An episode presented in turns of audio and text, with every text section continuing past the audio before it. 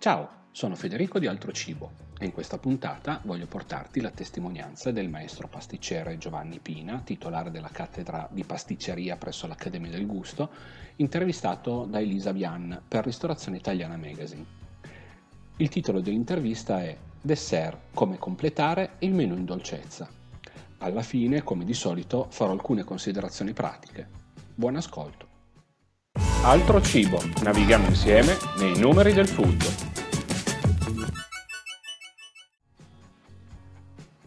L'intervista inizia con questa domanda. Maestro Pina, partiamo dalla base. Come deve essere un dessert? La risposta è la caratteristica principale di un dolce al ristorante o in pizzeria, come quello da pasticceria, è l'essere estremamente godibile e piacevole. Un dolce deve essere mangiato prima con gli occhi e poi con la bocca. Deve dare un'immagine di finezza, di leggerezza e di eleganza, che già predispone mentalmente il cliente a provare qualcosa di buono. Ovviamente poi il dessert deve essere veramente buono. Esistono differenze tra un dessert al ristorante e un dolce da pasticceria? La risposta. Per la creazione di un dolce, sia esso al ristorante o in pasticceria, fondamentale è la conoscenza e la tecnica, oltre all'utilizzo di materie prime di qualità. Ma ciò che differenzia il dessert è la situazione di consumo. In questo caso il dolce arriva a chiudere un pasto già consumato. Non è un dolce da passeggio oppure un dolce da merenda dove la situazione di consumo come l'appetito sono diversi. Al ristorante o in pizzeria non ci si può permettere il lusso di rovinare una cena o un pranzo. Cosa consiglierebbe ai ristoratori per la creazione di un dessert vincente? per offrire al cliente esperienze diverse che possono sorprendere piacevolmente il palato, esistono numerose soluzioni. In questo caso suggerisco tre proposte. La prima, il famoso gioco caldo-freddo, un dolce caldo sempre accompagnato da qualcosa di freddo. Per esempio un tortino caldo accompagnato da un gelato con la giusta combinazione di gusti. La seconda, un, al cucchiaio i dolci budinosi, ossia caratterizzati da una massa cremosa, morbida o spumosa, e per questo consumati col cucchiaio. Con questa tipologia di dessert la crema si espande sul, pela- sul palato suscitando numerose sensazioni. La terza, densità e croccantezza. La scelta più accattivante è solitamente la più utilizzata per un dessert.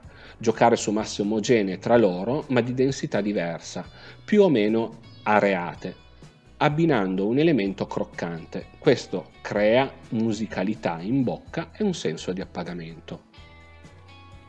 Un'altra domanda dice interazioni di sapore e dinamiche di gusto. Cosa ci dice? La cremosità e la sensazione al palato sono dei must, oltre naturalmente all'abbinamento dei sapori.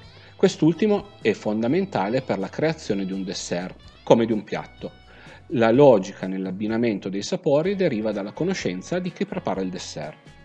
Personalmente, dice il maestro, sono aperto a svariati abbinamenti, anche quelli borderline. Nei nostri dessert diamo spazio a gusti che si spostano perfettamente che si sposano perfettamente, come una mousse ai marroni e lo zenzero. Quest'ultimo va a togliere la dolcezza della mousse e permette una piacevole pulizia della bocca.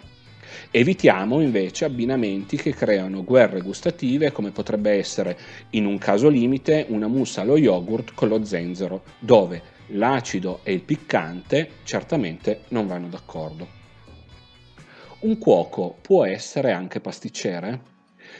Il cuoco ha una preparazione grandissima, ma completamente diversa da quello di un pasticcere. Esistono pastry chef molto competenti che si approcciano alla materia con umiltà e conoscenza. Se un locale non ha personale formato e dedicato, una soluzione vantaggiosa è quella di rivolgersi a professionisti del settore, oppure aziende specializzate che producono dessert per il settore della ristorazione. Monoporzioni o torte, anche personalizzate, sono la soluzione ideale perché si azzera il costo di produzione e la possibilità di errore, proponendo al cliente un dessert con le caratteristiche ottimali. E per chi invece vuole cimentarsi anche nella preparazione più dolce? Il dolce è l'ultima cosa che resta in mente di un pranzo o una cena. Di conseguenza deve avere un'identità ben precisa. Il gusto degli ingredienti deve essere piacevole e vale la regola semplice e meglio. Inoltre suggerisco di personalizzare i classici dolci come il tiramisù oppure la panna cotta, creando connotazioni stagionali oltre a strutture e consistenze nuove. La lista dei dessert, meglio pochi ma buoni? Sicuramente sì. Una lista ideale, ma che dipende dall'organizzazione del locale, prevede 5 o 6 offerte, che variano in base alla stagionalità. Mantenere più di 6 dessert alla carta diventa complicato. Proporne 4 è riduttivo perché i clienti abituali hanno piacere di provare dessert diversi. Tra le offerte di dessert, cosa non può mancare in una lista? La stagionalità per tutti i dessert. Per la stagione fredda andrò a proporre un gusto caldo, verso l'estate invece agrumato. Non può mancare una proposta al cioccolato, visto che uno dei prodotti più amati è sicuramente un dessert a base di frutta.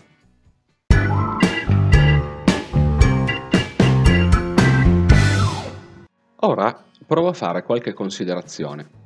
La prima e che non sono proprio capace a parlare in pubblico. La mia spontaneità è pari, se non inferiore, a quella di un paracarro. Ma devo continuare e quindi accontentati. Ci sono alcuni punti importanti che bisogna sottolineare. Infatti in questo articolo mi ci sono ritrovato completamente, in quanto dice quello che consiglio sempre. Il dessert deve essere bello da vedere, ma soprattutto deve essere buono.